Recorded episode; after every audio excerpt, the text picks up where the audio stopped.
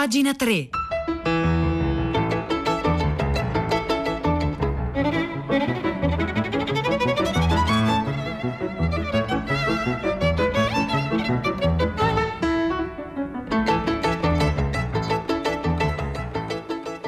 Buongiorno, un saluto da Nicola Lagioia, benvenuti a pagina 3, la cultura nei quotidiani, nelle riviste e nel web. Sono le 9, minuti, 9 secondi di lunedì 23 novembre, e comincia un'altra settimana. Noi cominciamo parlando oggi di città. Ecco, la pandemia ha tracciato ulteriormente la differenza fra città e provincia, fra zone urbanizzate e campagna. Queste due dimensioni vengono affrontate da diversi autori in maniera diversa. Su Robinson di Repubblica che ne edicola per tutta la settimana. C'è per esempio Aurelio Picca che traccia proprio una geografia della letteratura italiana partendo dalla provincia, o meglio mettendo al centro la provincia. E poi invece c'è Renzo Piano che per esempio fa l'elogio della città e facendo l'elogio della città comincia da un racconto bellissimo che se non avete letto dovreste leggere Storia del guerriero e della prigioniera di Borges, che appunto, che, che storia è? La storia del guerriero longobardo Droktulf, che partì dalle selve e dalle paludi del nord per conquistare Ravenna. Arriva a Ravenna insieme agli altri barbari, comincia a mettere a ferro e fuoco la città, distrugge, stupra, saccheggia, ma a un certo punto si volta alle sue spalle e vede un mosaico, riconosce qualcosa di incredibile che non ha mai visto prima, che non capisce ma di cui intuisce la grandezza, cioè scopre una città, scopre la città e a quel punto Droktulf passa a difendere Ravenna. D'altronde, appunto, scrive Renzo Piano, il racconto, lo ripeto, è bellissimo e ve lo consiglio, l'idea di una città non esiste in natura ed è una grande invenzione dell'uomo che scaturisce dal bisogno di stare insieme. Borges racconta che Droctulf appunto improvvisamente vide strade, templi, giardini, archi, stipiti, finestri, finestre. Aveva forse già visto alcune di quelle cose, ma mai così tutte insieme, così tante così diverse e così in bell'ordine e fu appunto folgorato da quella rivelazione, fu folgorato dal concetto, dalla presenza, dal riconoscimento della città. Eh, venne conquistato da qualcosa che non capiva, che non poteva capire, ma che si rivelò appunto ai suoi occhi con la forza con cui la bellezza si rivela ai nostri occhi, anche quando non riusciamo del tutto a capire perché.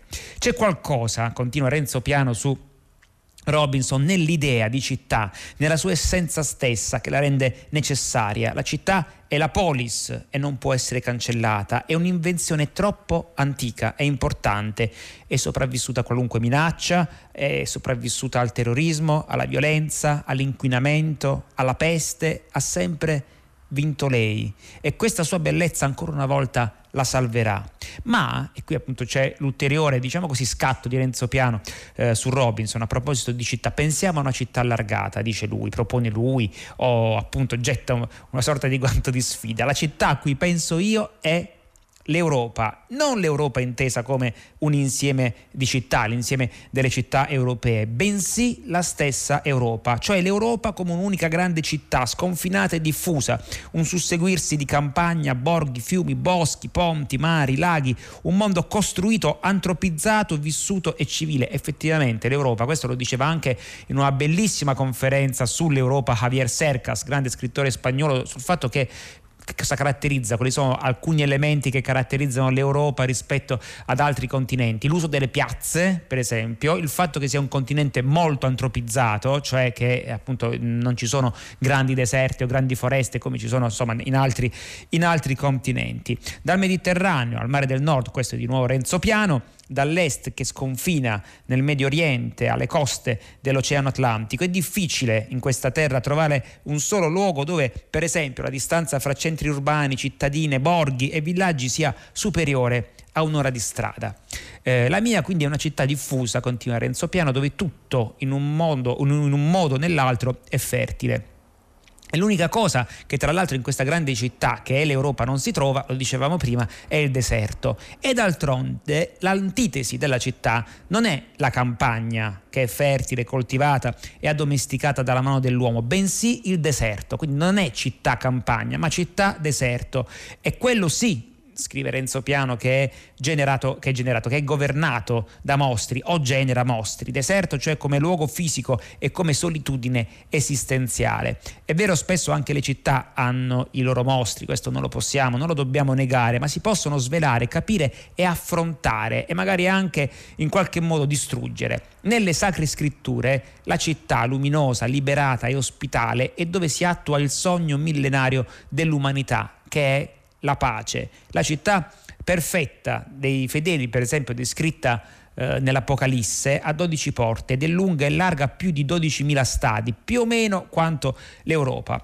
E allora penso per il futuro a una campagna che si attrezza e diventa un po' più città e una città più verde che diventa un po' più campagna e poi ovviamente arriva al dramma che stiamo vivendo. Io, scrive Renzo Piano su Robinson, ho passato una vita a costruire luoghi pubblici, scuole, biblioteche, musei, teatri, non so cos'altro ancora, e poi strade, piazze, ponti, luoghi, cioè dove la gente condivide, condivide gli stessi valori, le stesse emozioni, impara la tolleranza, luoghi dove ci si confonde gli uni con gli altri, dove le differenze appunto esistono ma in qualche modo trovano un accordo. Posti per un mondo migliore, almeno così eh, la, eh, la, sognavo eh, io. E ovviamente questi luoghi in questo momento sono quasi tutti chiusi a causa del Covid e questo mi fa, mi fa molto soffrire. Credo che la risposta alla pandemia debba avere lo stesso coraggio, stesso coraggio per esempio di quando progettammo, dice Renzo Piano, spostandosi di continente, il, eh, il, Times, eh, il grattacielo, il New York Times a Manhattan, il primo grattacielo dopo la tragedia dell'11 settembre. Allora noi ci interrogammo, mi interrogai, dice Renzo Piano, mi chiesi cosa e come rispondere, cosa avremmo dovuto fare, rinunciare al nostro modello di città, blindarci sottoterra, tornare nelle caverne oppure difendere la nostra civiltà e appunto la città che ne è eh, l'espressione. E allora uno come me che vive dell'idea di creare spazi dove si celebra il rito dello stare insieme, del mescolare eh, le esperienze, questo vuoto infligge appunto una grande tristezza. La risposta non può però, scrive Renzo Piano, essere tecnica, deve essere per forza politica, sociale, scientifica, in una parola, intrecciando queste tre cose insieme, deve essere umanistica. Insomma, questo è il pezzo continua, molto interessante, appunto poi è in questo, questo mosaico di altri pezzi che si interrogano sulla città o contrario sulla, sulla, provincia, sulla campagna, magari continueremo a parlarne nei prossimi giorni, ma intanto appunto vi segnalo questo pezzo a firma sulla città di Renzo Piano che trovate tutta la settimana su Robinson.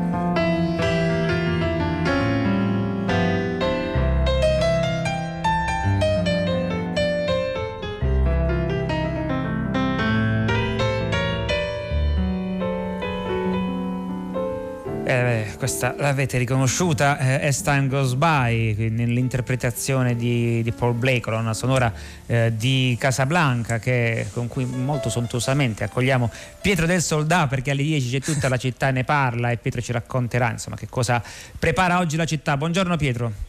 Grazie Nicola, buongiorno, che splendido, benvenuto. Allora, questa mattina noi prendiamo spunto, come sempre capita spesso, insomma, a prima pagina, da ascoltatori che ci segnalano qualcosa a cui non pensavamo da un po' e invece è un tema decisivo, centrale. Gli uomini maltrattanti, la violenza del maschio. Questa mattina Andrea Fabozzi, durante la rassegna stampa di prima pagina, ha letto un articolo di Repubblica che ricorda l'esistenza di due disegni di legge che vogliono contrastare la violenza contro le donne insistendo sulla causa vera cioè sulla psicologia, la debolezza del maschio che spesso si trasforma in aggressività e in violenza, violenza per lo più domestica. Ci sono alcuni centri in Italia che si rivolgono proprio a loro, ma sono tutti concentrati in poche regioni, nel centro-nord, nel sud sono assenti.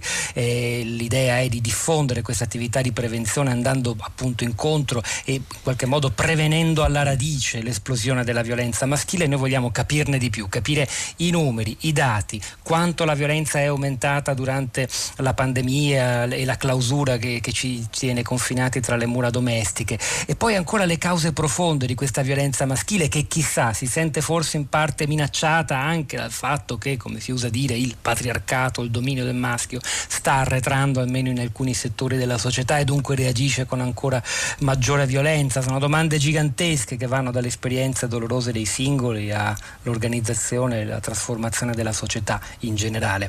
Ci proveremo proveremo. Io faccio anche un appello agli ascoltatori, se avete storie di questo genere, di maschi violenti che hanno scelto la via della riabilitazione, prendendo sul serio il problema della propria violenza, segnalatecelo, scriveteci e soprattutto mandateci WhatsApp audio, che è il nostro nuovo strumento per rendere ancora più interattiva tutta la città ne parla. A te Nicola. 335 56 34 296 per fare tutto questo. Grazie Pietro del Soldato. Grazie. A, a, più tardi.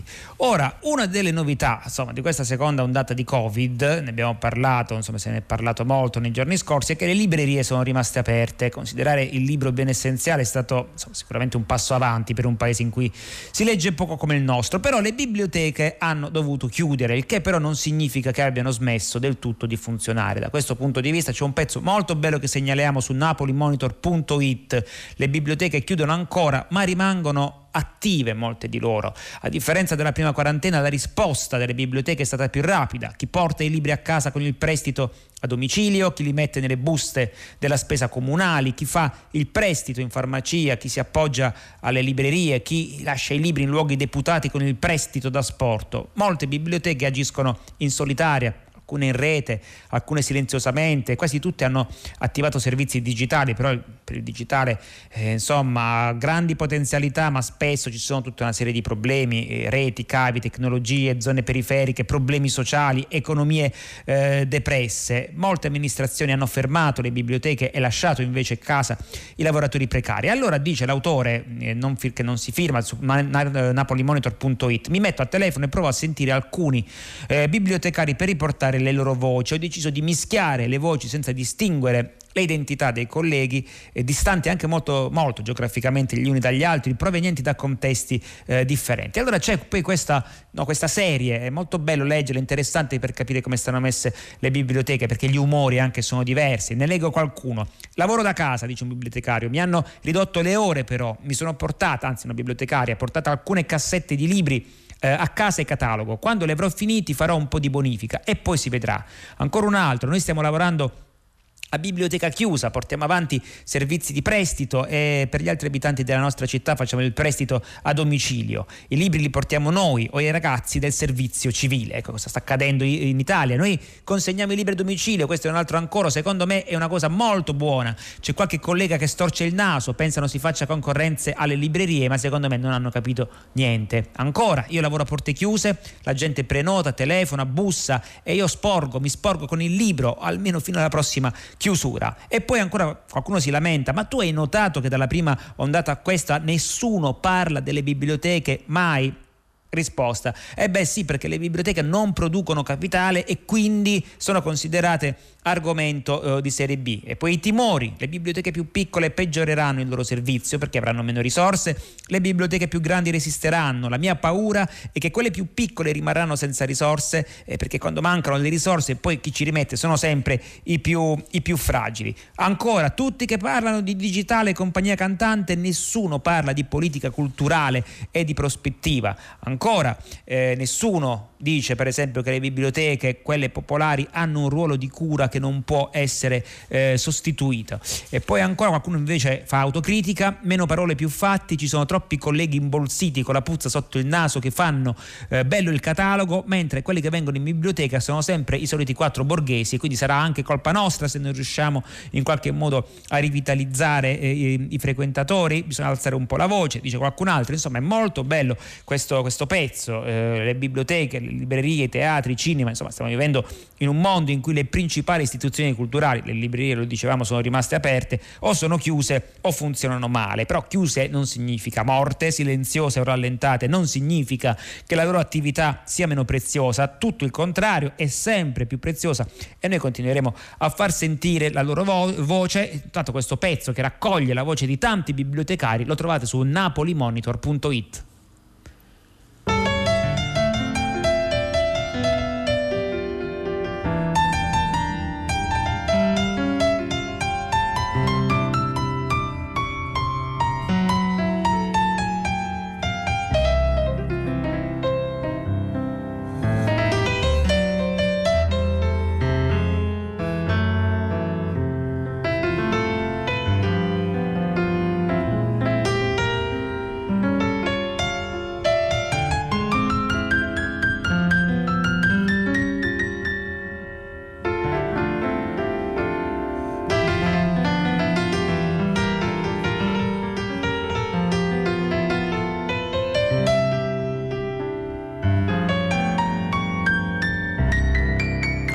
9-18 minuti 15 secondi, grazie dei vostri messaggi innanzitutto, di bentornato, poi appunto intervenite sugli argomenti, per esempio, ehm, dunque Nicola eh, a sua volta scrive, ciao Nicola, Renzo Piano con il suo progetto di città Europa descrive il paradiso terrestre, ma non mette in conto la presenza in esso del serpente diavolo, cioè dei marpioni, mafie, ma non solo mafie, anche finanzieri e speculatori che troveranno il modo, insomma, di mettere i bastoni fra le ruote a questo progetto, qualora mai appunto diventasse eh, poi eh, reale. Certo, in parte lo è, però è vero, ci sono anche tutta una serie di problemi. L'antitesi della città e la foresta, comunità simbiotica, il deserto non genera mostri perché lo sterminatore che, des- che desertifica eh, siamo proprio noi, creature antropomorfe. Ora, a proposito di noi, cioè il fatto di restituire comunque ecco, i nomi a chi non ce li ha o chi l'ha perduto. Parliamo adesso dell'Abanov. Che cos'è l'Abanov? È un laboratorio di antropologia e odontologia forense a Milano. L'odontologia forense è quella disciplina,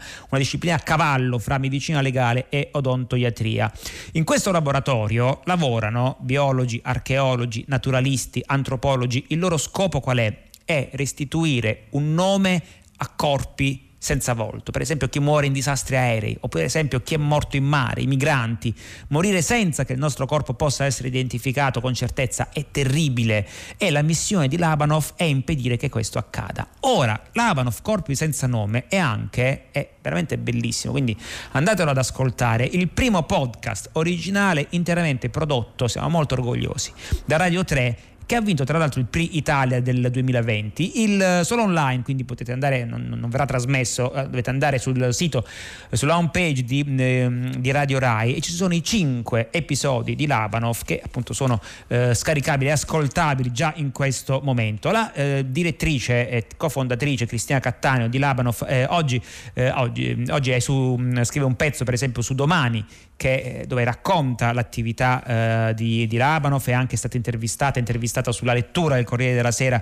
di questa, eh, di questa, di questa settimana, appunto racconta quanto è importante, soprattutto per esempio eh, che cosa è successo dopo eh, i due grandi um, naufragi nel Mediterraneo del 3 ottobre del 2013 e del 18 aprile del 2015 nel Golfo di Sicilia. E dopo il naufragio del 2013 vennero create, dice appunto Cattaneo, specifiche procedure di intervento per raccogliere quanti più eh, dati possibile e venne lanciato un appello nei vari paesi europei ai familiari dei migranti eritrei mai giunti a destinazione. Inizialmente quando abbiamo fissato le due prime date di incontro a Roma non sapevamo che cosa sarebbe successo. La risposta invece è stata forte, commovente, con persone giunte anche da molto lontano, straziate da questa condizione di attesa senza fine. Eh, spogliando i cadaveri recuperati in fondo al mare abbiamo trovato oggetti di, di ogni genere, come per esempio la pagella del ragazzino eh, del Mali o il pugno di terra raccolto e cucito in una tasca nella maglietta di diversi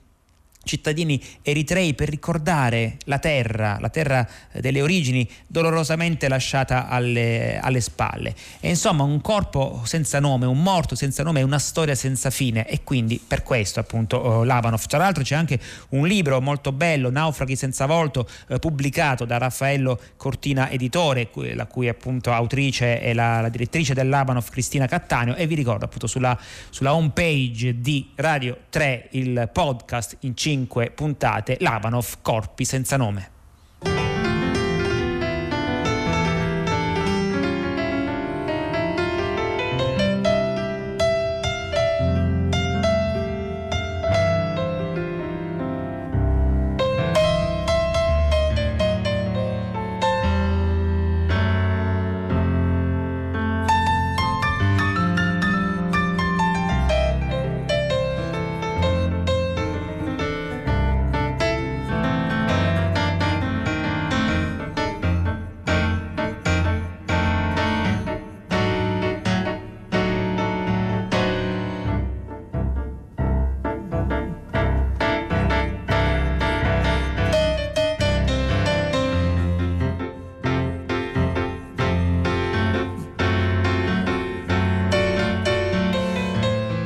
busy Casale Pasolini, questo lo scrive Tommaso Montanari oggi sul Fatto Quotidiano documentando appunto il fatto che è stata messa in vendita davvero un luogo mitico per chi eh, ama eh, la letteratura, eh, nella Tuscia, il breve sentiero circondato da una vigorosa vegetazione, scrive Tommaso Montanari, arriva al grande piazzale sul quale insistono le mura di cinta dell'antico castello con l'alta torre di Chia delimitanti eh, l'intera proprietà. Dalla parte opposta c'è una piccola torre ed era questa appunto la, la dimora pasoliniana Mignana, un blocco centrale, una superficie totale coperta di circa 180 metri quadri. Ecco, lo stato conservativo è ottimo, si presenta ristrutturato e già pronto per essere abitato. E con queste parole che eh, appunto l'immobiliare immobiliare.it mette in vendita la torre medievale della Tuscia, nei pressi della quale Pierpaolo Pasolini aveva girato alcune scene del film Il Vangelo secondo Matteo. Nel 70 riuscì a comprarla sempre nella quiete amata di quelle stanze, scrisse i fulminanti articoli raccolti nelle lettere lettere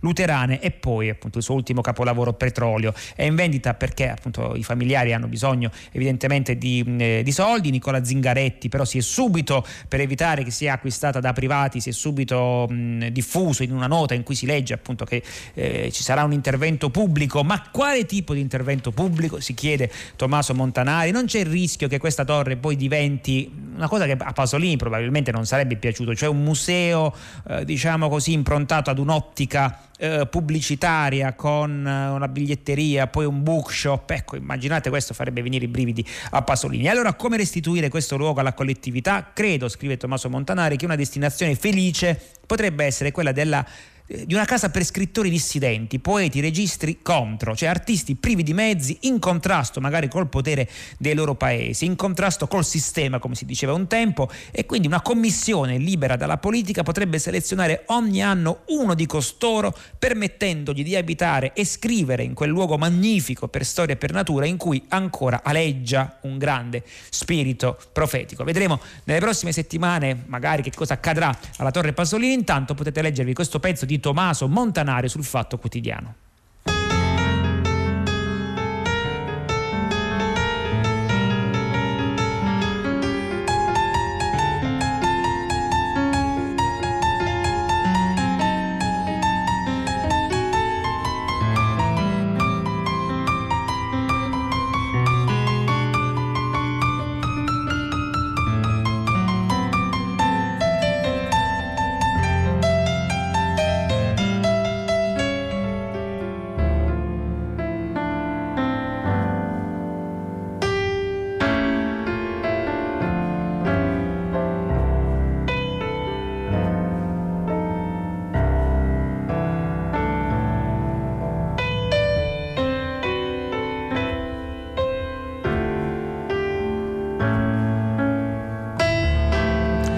Questa era E, Stan Goes By, reinterpretata da, da, Paul Blay. Io riesco a segnalarvi un bel pezzo in tutto questo, un lungo pezzo, apre eh, la prima pagina del foglio di Simonetta Sciandivasci, ripartiamo dai ventenni. Ecco, a differenza delle generazioni precedenti, forse i ventenni appunto di, eh, di oggi, non soltanto appunto in, negli Stati Uniti, da cui c'è una ricerca eh, che, dalla quale prende le mosse Simonetta Sciandivasci, ma persino in Italia, dove appunto pure le, gener- le ultime generazioni insomma, sono state abbastanza vessate dal contesto, però la, dire, una ripresa potrebbe venire proprio eh, da loro, eh, la cosiddetta generazione Z, i ventenni, che, eh, quelli che hanno a cuore il pianeta, non bevono, non fumano, fanno molto sport, sono radicali, intransigenti, a proprio agio con la cancel culture, non è detto che questo sia un bene, la, eh, la metafisica, l'astrazione, scendono in piazza per gli alberi ma non per le pensioni, non dividono l'umanità in donne e uomini, non hanno istruito la rivoluzione del fluid ma l'hanno proprio incarnata, ascoltano il rap, fanno la trap, non sopportano il contraddittorio, non uscirebbero mai e poi mai con uno di destra se sono di sinistra e con uno di sinistra